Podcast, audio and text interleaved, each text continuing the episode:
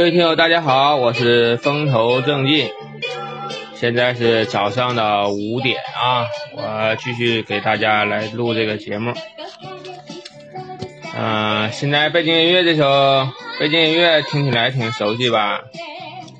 嗯、收音机前各位三十岁的这个女同志啊，我不知道你们听这首歌都想起了什么？呃，日本的一个动画片《花仙子》的主题曲啊，咱听一下。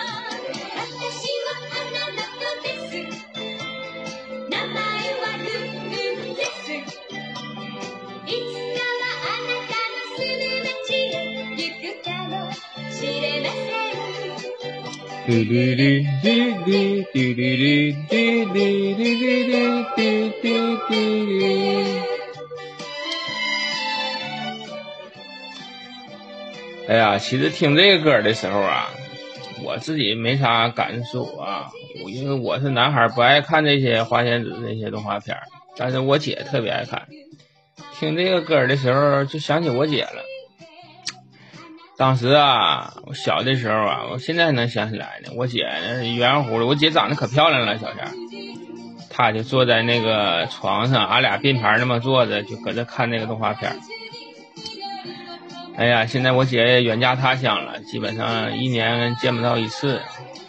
但是想那个听这歌的时候，就能想起她。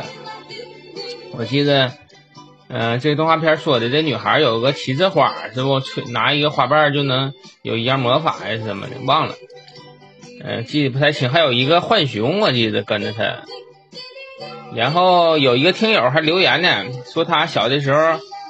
因为错过了这花仙子啊，他睡觉了，他妈没叫他，醒的时候还跟他妈这好多人不乐意，还哭够呛。其实小的时候确实有这个劲儿，有的时候咱父母啊，小的时候不理解俺们，你说啥事儿啊？你这没看个动画片儿你就哭这样。实际上咱们长大了以后，咱孩子也这样。那前儿我记得我儿子看那个鼹鼠的故事。我为了让他吃饭，我就把那电视闭了，那就搁那哭啊，非得看完了再吃。小前儿，当时也一下子就理解了，你自己小前儿不也那样吗？你说，也没个动画片没看着，你说还得闹会儿情绪，是不是？就是小的时候吧，一些事情啊，等大了一寻思，小前儿因为你说父母有钱，我我小的时候。我我搁墙上贴的全是那个买的那个美女啊，什么那个动画呢，贴画贴一墙，然后听流行音乐。我妈当时就说：“买这破玩意儿干啥？听这破玩意儿干啥？跟那那个什么鬼叫唤似的。”你现在我儿子听那个流行乐，我也都没听过。那一下子咱也理解了，那一代人有一代人的这个，一代人有一代人他喜欢的东西。指定不是吻合的，但是我是这样啊，我在极力的走进我儿子这个圈子，我不希望说他玩什么东西把我落下。他看 B 站，我也看 B 站；他追番，我也追番。就是说我希望跟他有更多的共同语言，不是为了别的，而是为了我时时刻刻我能掌控他的动向。我我怕他出个什么事儿，他偷偷摸摸鼓捣个什么事儿，我才不知道，再出这么大错误。来，咱再说这个第二个啊。放第二段，哎，咱听一听啊，这个就太熟了吧，是吧？Suki Suki，阿姨是头驴。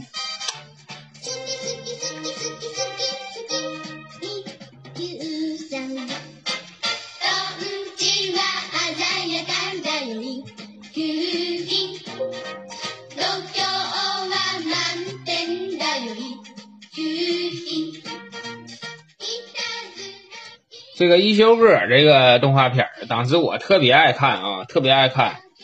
那个小的时候那里出题啊，我也跟着想啊，但是我感觉那里的题啊，百分之五十吧，我也能想出来答案，就是没没看到的时候啊。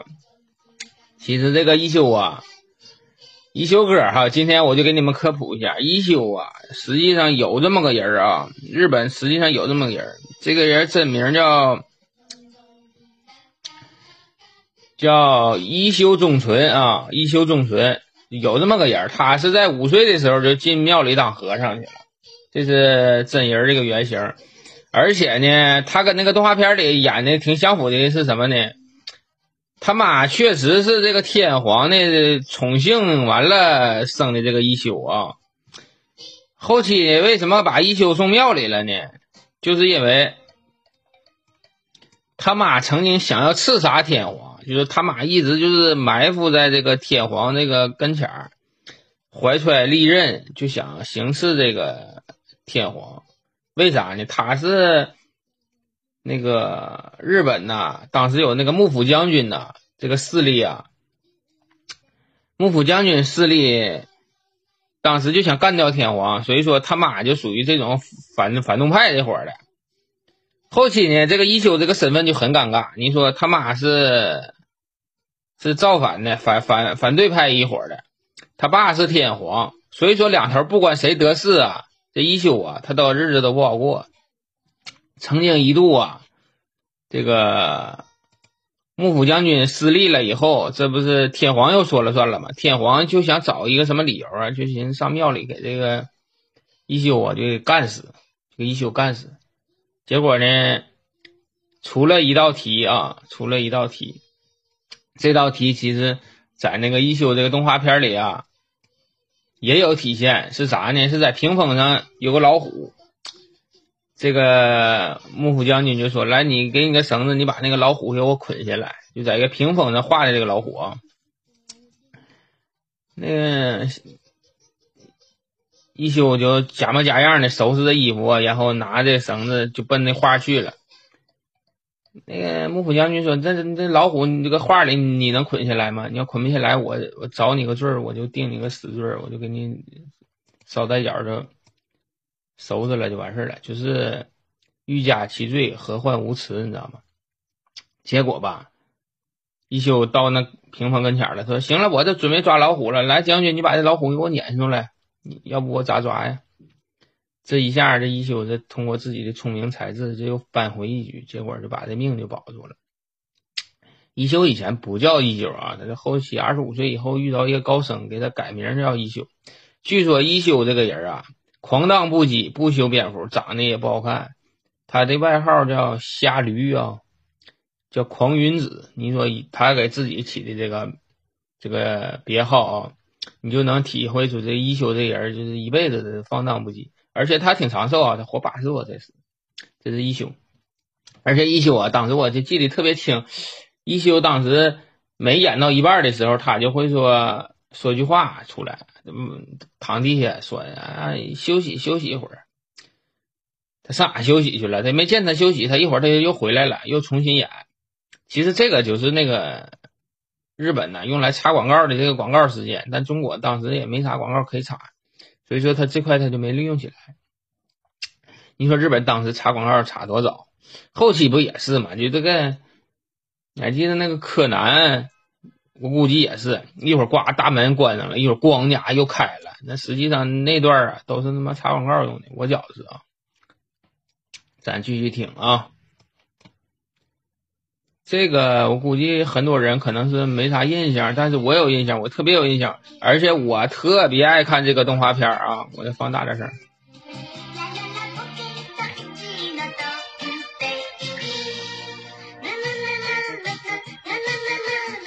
啦啦啦啦啦啦啦。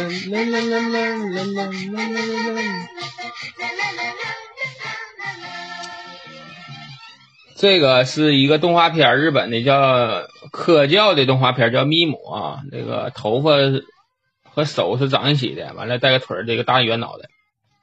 这动画片啊，你现在家里如果有孩子的，我建议你去。找这个动画片给孩子看一看，这科普性特别好。我记得什么讲化石的故事，讲那些那个什么发明家的故事，用动画片啊。这个动画片应该是一九八几年日本出的。你日本人多有正事儿，人拿这东西干科普，而且画的现在看都不过时啊。希望说有孩子的可以去找找这动画片看。这个是挺小众的，而且它就播了一段时间就没有了，没有反复播放，所以说很多人。对这东西没啥印象。嗯，我这就是做的节目都可我自己来，可能有的时候我就是挺喜欢了，我就把这个拿出来说一说啊。听听这个配乐啊，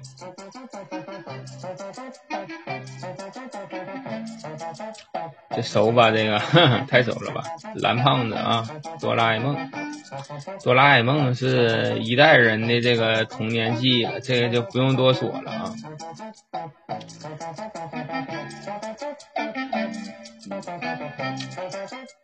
我找了这些配乐。挺好的，我这这段音乐能能想起很多事儿啊。这就是机器猫给大熊出主意的时候，也不一定掏出来什么。其实机器猫那个片儿，你没发现吗？它那里很多的东西现在已经成为现实了。我发现就是这个，呃，科幻动漫的这些作者呀，对于未来的预见呢，比较科学家要强。你说他当时那个说那种天眼那种系统搁天上飞的，现在来看不就是无人机吗？另外，那竹蜻蜓，说把那竹蜻蜓插脑袋上，插脑袋上就能飞。现在已经有这个东西了啊，单人的无人机，现在网上也都已经有了。还有什么那个能查答案的一个设备，那个现在来看就是手机加百度了，什么都能查。很多东西在那个东西都实现了，而且机器猫也有一个冷知识啊，机器猫最开始不是蓝色的啊。机器猫最早是黄色的啊，金黄色的，而且机器猫出厂的时候是有耳朵的啊，它那个有耳朵，有耳朵是黄色的一个猫形状的这么一个那个陪伴机器人。后期那个耳朵让那个老鼠给吃掉了，所以说这个这个机器猫啊就害怕这个老鼠啊，而且是啥呢？它它是金色的，后期由于治疗它的时候就给它。用了一些药，导致它这个颜色变成蓝色了啊！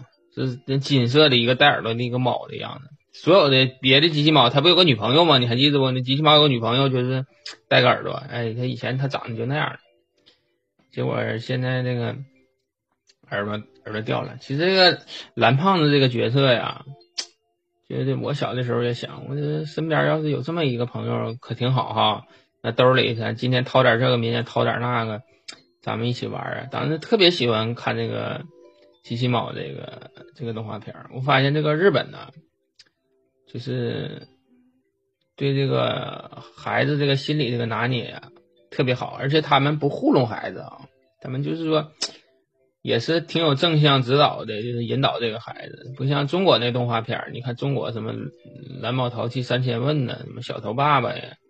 还什么，反正就是说，那种画工也好，那种内容也好，根本就是一点不走心，不像这个日本。你看日本现在藤子不二雄画的吧？你看这人，咱说多有正事儿。你说画了这么多年的哆啦 A 梦，而且现在还有那个电影版在上，就是说很多人看电影版的时候，李是领着孩子去的，在孩子看那电影的时候，自己也是在回忆着当时。童年的这个自己，而且蓝胖这个这个 A P 啊，I P 哈，这个 I P 啊做的确实好。你说这么多年出了很多的周边，小的时候也买了很多，我买过很多这个机器猫这个贴人啊，贴在那个贴在那个本上啊，自己看呐，喜欢呐。来，进下一段音乐啊。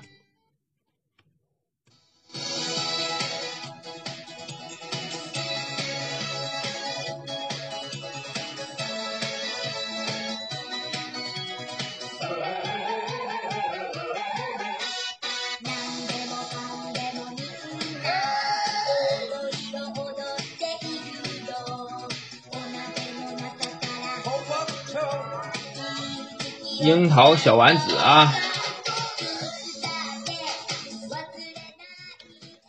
樱桃小丸子啊，樱桃小丸子其实有一些事儿你也不知道哈，我介绍一下，樱桃小丸子的作者叫樱桃子啊，这樱桃子一个日本的女漫画家，很少啊，她以自己的童年为蓝蓝本呐画的这个樱桃小丸子。嗯，在这个樱桃小丸子这个动画片里呢，所有所有的家里人都爱他，妈妈爱他，爸爸爱他，还有一个特别疼爱他的爷爷。实际上，他这个如果说你了解这个背后的故事，你就知道那个樱桃子是童年是非常不幸的。他有一个酒鬼的爸爸啊，在那个后来就喝酒喝多了，自己就冻死在外头了。而且他爷爷呢，这个人呢，也不是说特别慈祥的一个老头，是很可恶的一个老头啊。嗯，经常打骂他，他和樱桃子和他姐姐，然后呢还偷看家里人洗澡，偷看他姐和和他妈妈洗澡，就这么个老头。也不像是说那个动画片里写的那么那么和蔼，而且那个在他爷爷死的时候，他和他姐姐居然笑出声了，就是他这口述的时候说的啊，就说他非常非常的不幸啊，就是说这个樱桃子这个人。嗯，然后呢，就是说，他想他的这个动画写的是他想象中的这个童年啊，他想象中的童年。实际上，你你知道这个事儿的话，你就觉得这个作者真是不容易啊。他这作者也挺短寿，五十多岁就去世了啊，前几年死的。哎呀，这个歌其实后期被那个范晓萱翻唱过啊。我还买过这本磁带呢，我就特别喜欢这个节奏，欢快啊！日本这动画片哈，你发现没？主题曲拿出来你就单单听，多少年都不过时。它不像中国那动画片那个主题曲，没办法流行啊。这个确实是啊。来进第二段音乐啊！今天看时间也也不短了哈。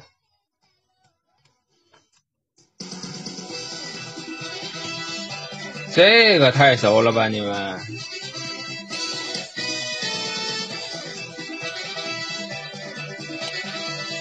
这个动画片有现在我也爱看啊。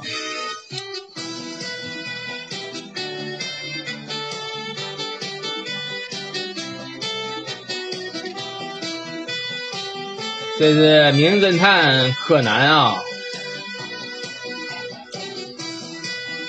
我不知道现在还有没有人追这个剧啊？我这个四十多岁了，有前家里没有人的时候，我也偷摸看两下，我也背着人看啊，也怕那个媳妇看到了说我。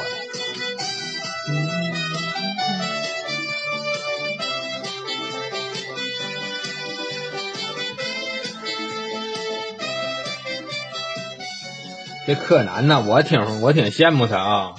你说哈，就他搞对象这个能力挺厉害哈。你说那里有什么？有小兰，有那个小小小孩还有个小美也喜欢他，还有一个灰原哀跟他情况差不多，也是大人变小了，游走在三个女人之间呢。人家还有什么怪盗基德这种好基友，然后啥都会，那踢球了、开车了、开飞机了，就没有他不能耐的事儿。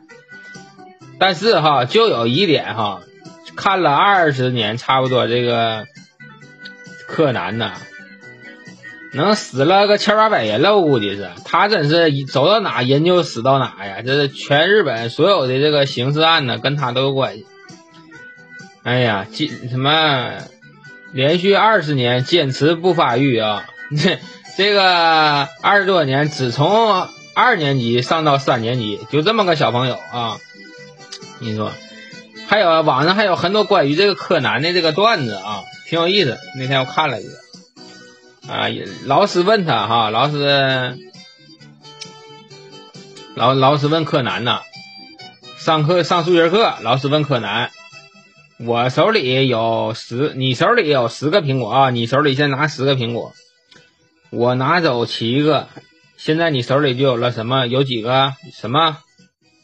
哼，柯南说。我手里就有了杀人动机了，哎呀妈呀！就是说满脑袋寻思都是刑事案啊。另外你说那个毛利小五郎，我他那后脖子也真是精干的。你说他那让人家射了多少回？你说那后后大脖梗子，嗯，挺有意思的片儿，我挺爱看。嗯，有的时候那个 B 站啊有一个放那个名侦探柯南的这个专辑哈，他那个作者。可可损了哈！他把所有的这个所有的这个犯罪的这个谜底，这个人物的头像啊，都放置在这个放置在这个这个视频的这个介绍那页了。就说你不用看，你就知道那谁是坏蛋。反正，哎呀，这个这柯南挺有意思啊。他每次他破案了以后，都是给你一个非常合情合理的解释，我为什么要杀这个人啊？不是说这里。很多的这个破案以后，你一听都不是恶人，都是说都能感受到什么？人都是一个情绪的动物，他在一个什么事件堆积了以后，他可能说会做出一些极端的事儿，嗯，这也都可以理解。来，咱听下一段啊！我靠，这个这个厉害了啊！这个厉害，这个厉害了。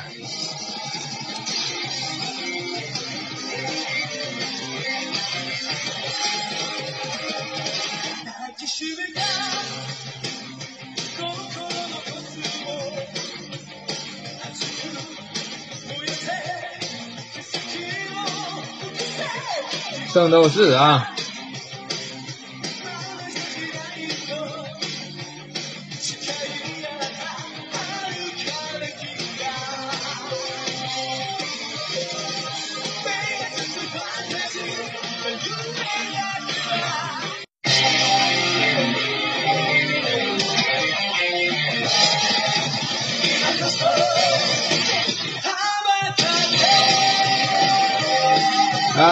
出了点小事故啊，这这这这放的这有点有点那什么。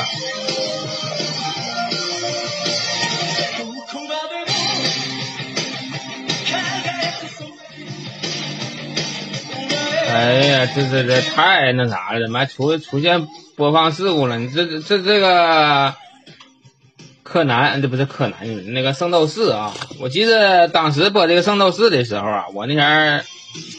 上初中了都，上初中了。他这个挺损，《圣斗士》是每天的五点三十、五点半演，五点半演。我们五点下学，当时五点下学啊，我从那个学校啊跑回到家吧，需要四十五分钟啊，差不多四十五分钟我才能到家。正常走的话。但你要想看那动画片你就得跑啊！那老师一说下课，那书包一拿，那都像疯了似的，背着书包子往家跑啊！这你不光我跑，很多那个一跟我一道的都在路上跑，往家跑。跑回去干啥呀？跑回去就为了看这个《圣斗士星矢》啊，就为了看这个片儿。回家喝实在喘呢，书包也不也不往拿呀，就开始摁那电视。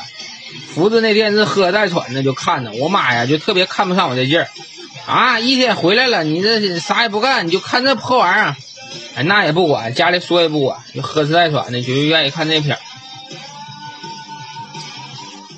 这个圣斗士啊哈这编的真好，我跟你说，当时啊就是了解这个星座这个事儿啊，都是通过这个圣斗士哈，都通过圣斗士这这才了解说有这个。有这个星座这个事儿，在在他演之前根本就不知道。另外后期啊，我了解到啊，这个这圣斗士啊，那个官方啊给出了这个战斗值的这个排名了啊。排第一位的是谁呢？排第一位的是那个天秤座的那个铜虎。那铜虎确实厉害，我跟你说，铜虎，铜虎尤其变身以后啊。太帅了，太帅了！我就我就觉得这个《圣斗士星矢》啊，就是说他这个就是变身这段是绝对是那个《圣斗士星矢》这个片儿这个高光时刻啊，就是太漂亮了，就那那那那那一段太漂亮。然后，然后这个第二是那个是那沙甲啊，沙甲应该是那个。双子座那个假教皇，第三是那个也叫沙加，那个沙加是那个处女座的啊，就跟我这月星座的。哎呀，圣斗士那个片儿真是，现在一听起来我还是愿意看。那整个这个故事写的跟希希腊神话还有交集，然后反正就是挺爱看。当时就是有点费心放时间，而且后期他出了好几季，又是冥王篇，又是海王篇，后期画风也是画工也比那个之前要好。就是再听一下片尾啊，片尾啊。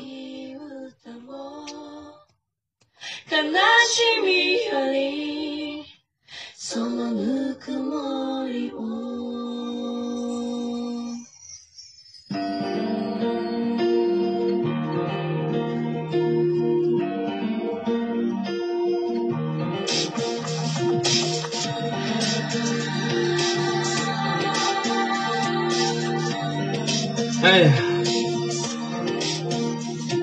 童年真好啊，回不去了啊。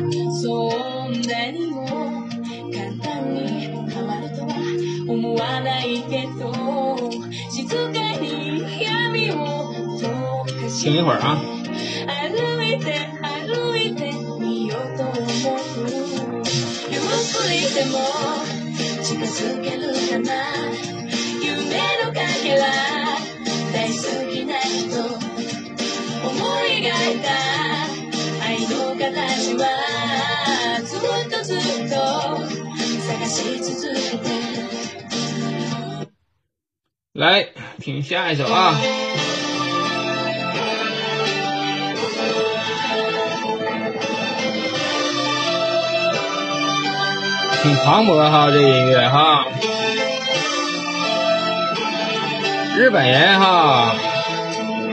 挺有意思哈，这个叫中华小当家啊，也中中华一番啊。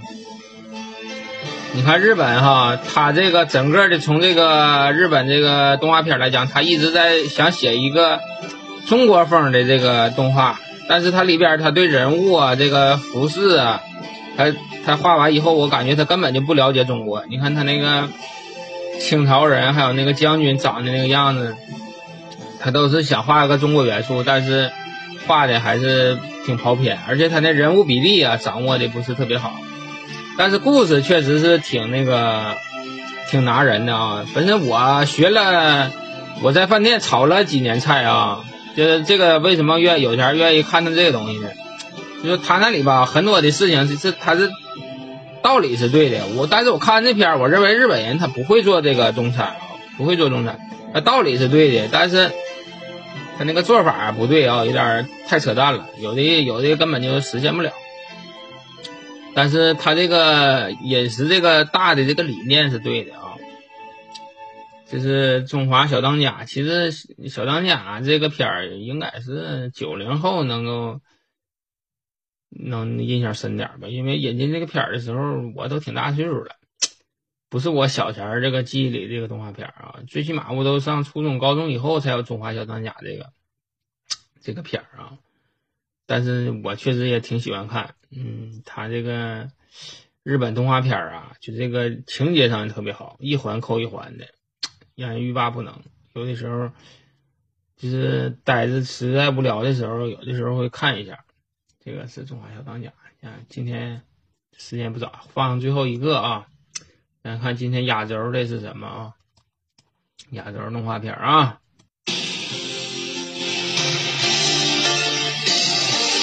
哎，这这这这这这好，这好，这好啊！灌篮高手啊！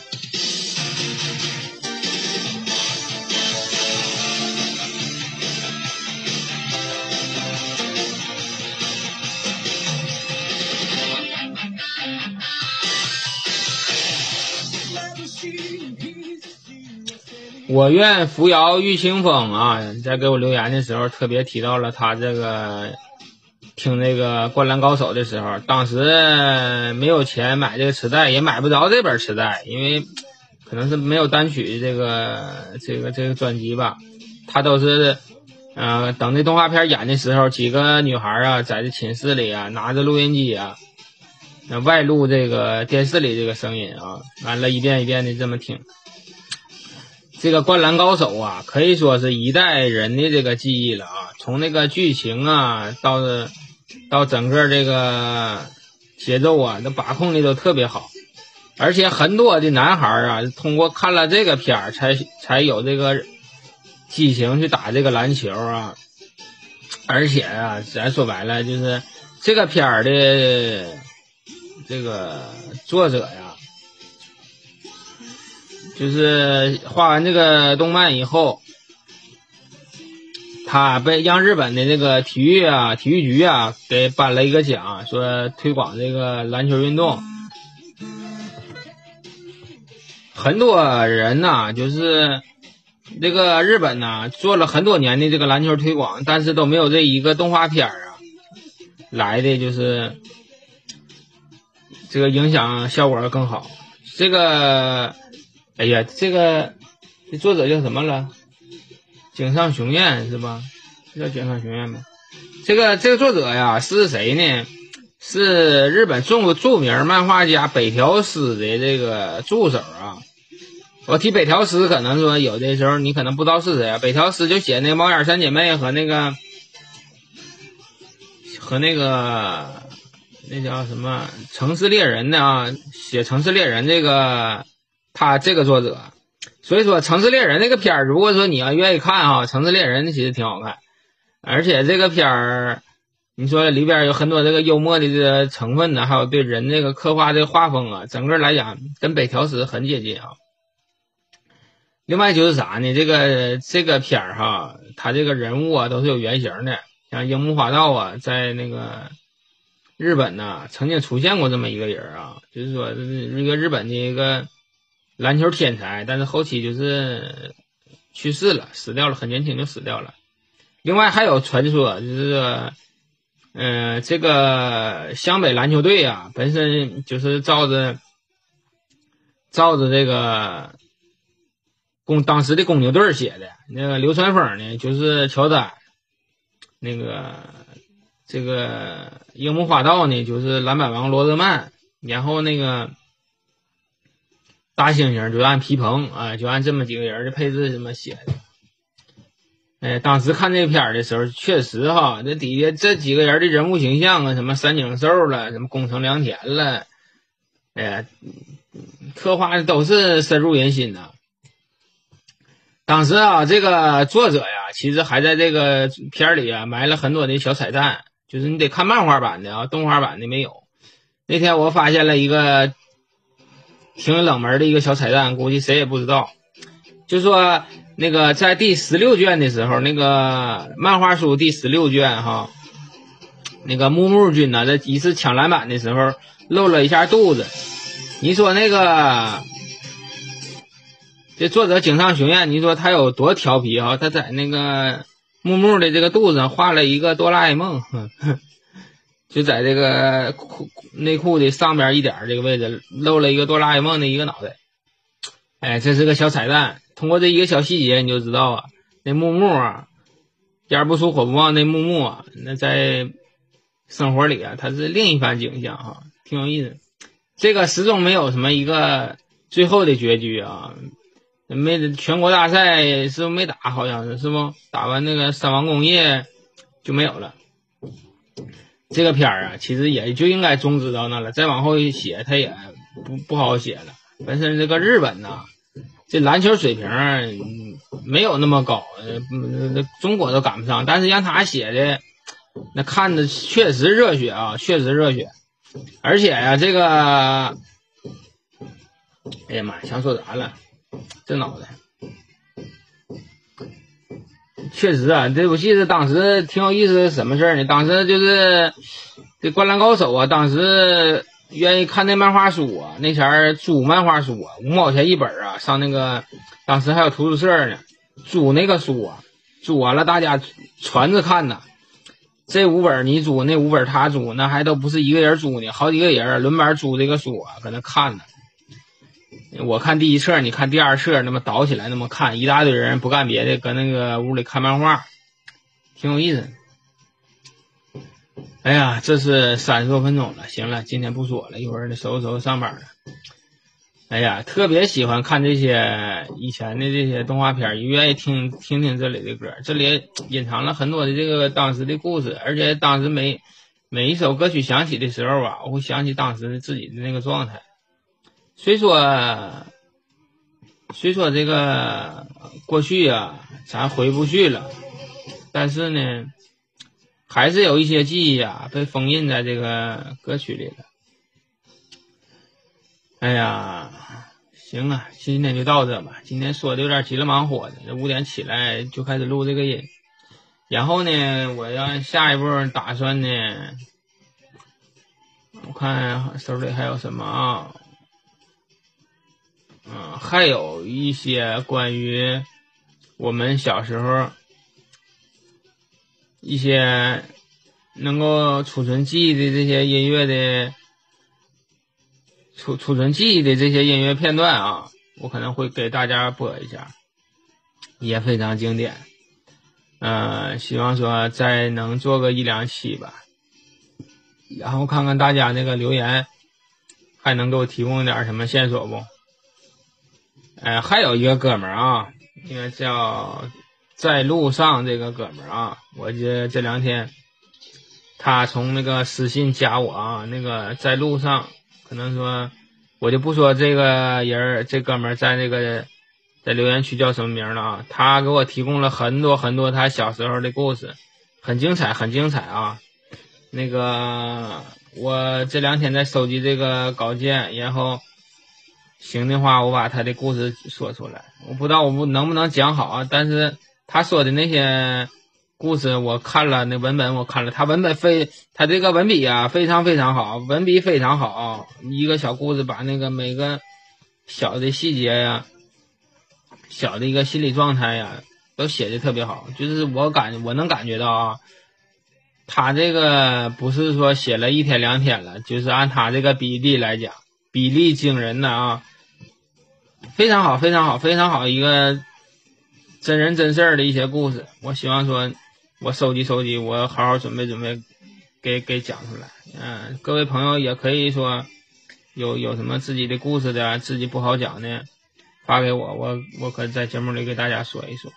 其实这个东西哈，这我这个节目也不也不是什么一个什么正儿八经节目，就是说大家在一起把我们曾经那些记忆咱拼拼凑完整就完事了。你别说拼凑完整，咱就说东一块西一块，大家找一些共性能引起自己共鸣的东西，那也就是这样。那个，咱咱咱就这样，咱就是大家在一起，在一起。玩起来就完事儿了。你有的人说那个风头正劲，你说你做这个节目有什么意义没啊？有什么意思啊？你听你这玩意儿啊，没什么意思，也没什么意义，也没什么说能让你们学习呀是怎么？咱就说听我这个节目啊，就是为了放松的。咱说白了，一天谁也不能说二十四小时天天都有正事儿，是不是？人都需要说发泄。你就像你就是咱就。不说别的，你就是说拿我当个哥们儿，咱说白了就搁一起聊聊天，放松放松。你说你真说你跟生活里你处个朋友，你说你找他去，你就非得有点这个，他就得能启发启发你，他教育教育你，或者是你俩之间你能办个什么事儿，你说你才去找他吗？这不是吧？就是说自己没什么事儿了，想放松放松，就在一起聊一聊。那就是这样，所以说你听我这个节目啊，没什么正事儿，没什么正事儿，一点正事儿都没有。但就是说咱们之间呢，时间长了，我感觉是经常给我留言这些人，也也跟那个朋友是一样一样的啊，跟朋友这楼上还装修呢，跟朋友一样一样的。你说他说啥唠啥，这个人人物什么性格，基本上在我心里都有一个刻画。时间长了，咱不就是朋友吗？你说我这个，我现在看出来了，我这个这个每一集的播放，多说顶天就五千播放，五千个播放量就没有了。这说白了就是就这么点人，没有那么多，不像那大主播，我这做了三十多期也没突也没突破二十五万，现在二十万播放，就这么点儿。那咱就是人多呢，咱就玩个热闹；人少呢，咱就玩个情调，就完事儿了。就跟你们说说心里话，我这没事呢，找找音乐，找找素材，咱放放点歌，咱大家一乐呵就完事儿了啊！行了，不说了，嗯，今天就到这吧，我下一期有空咱再起来说一说啊！好，谢谢收听啊，再见，拜拜。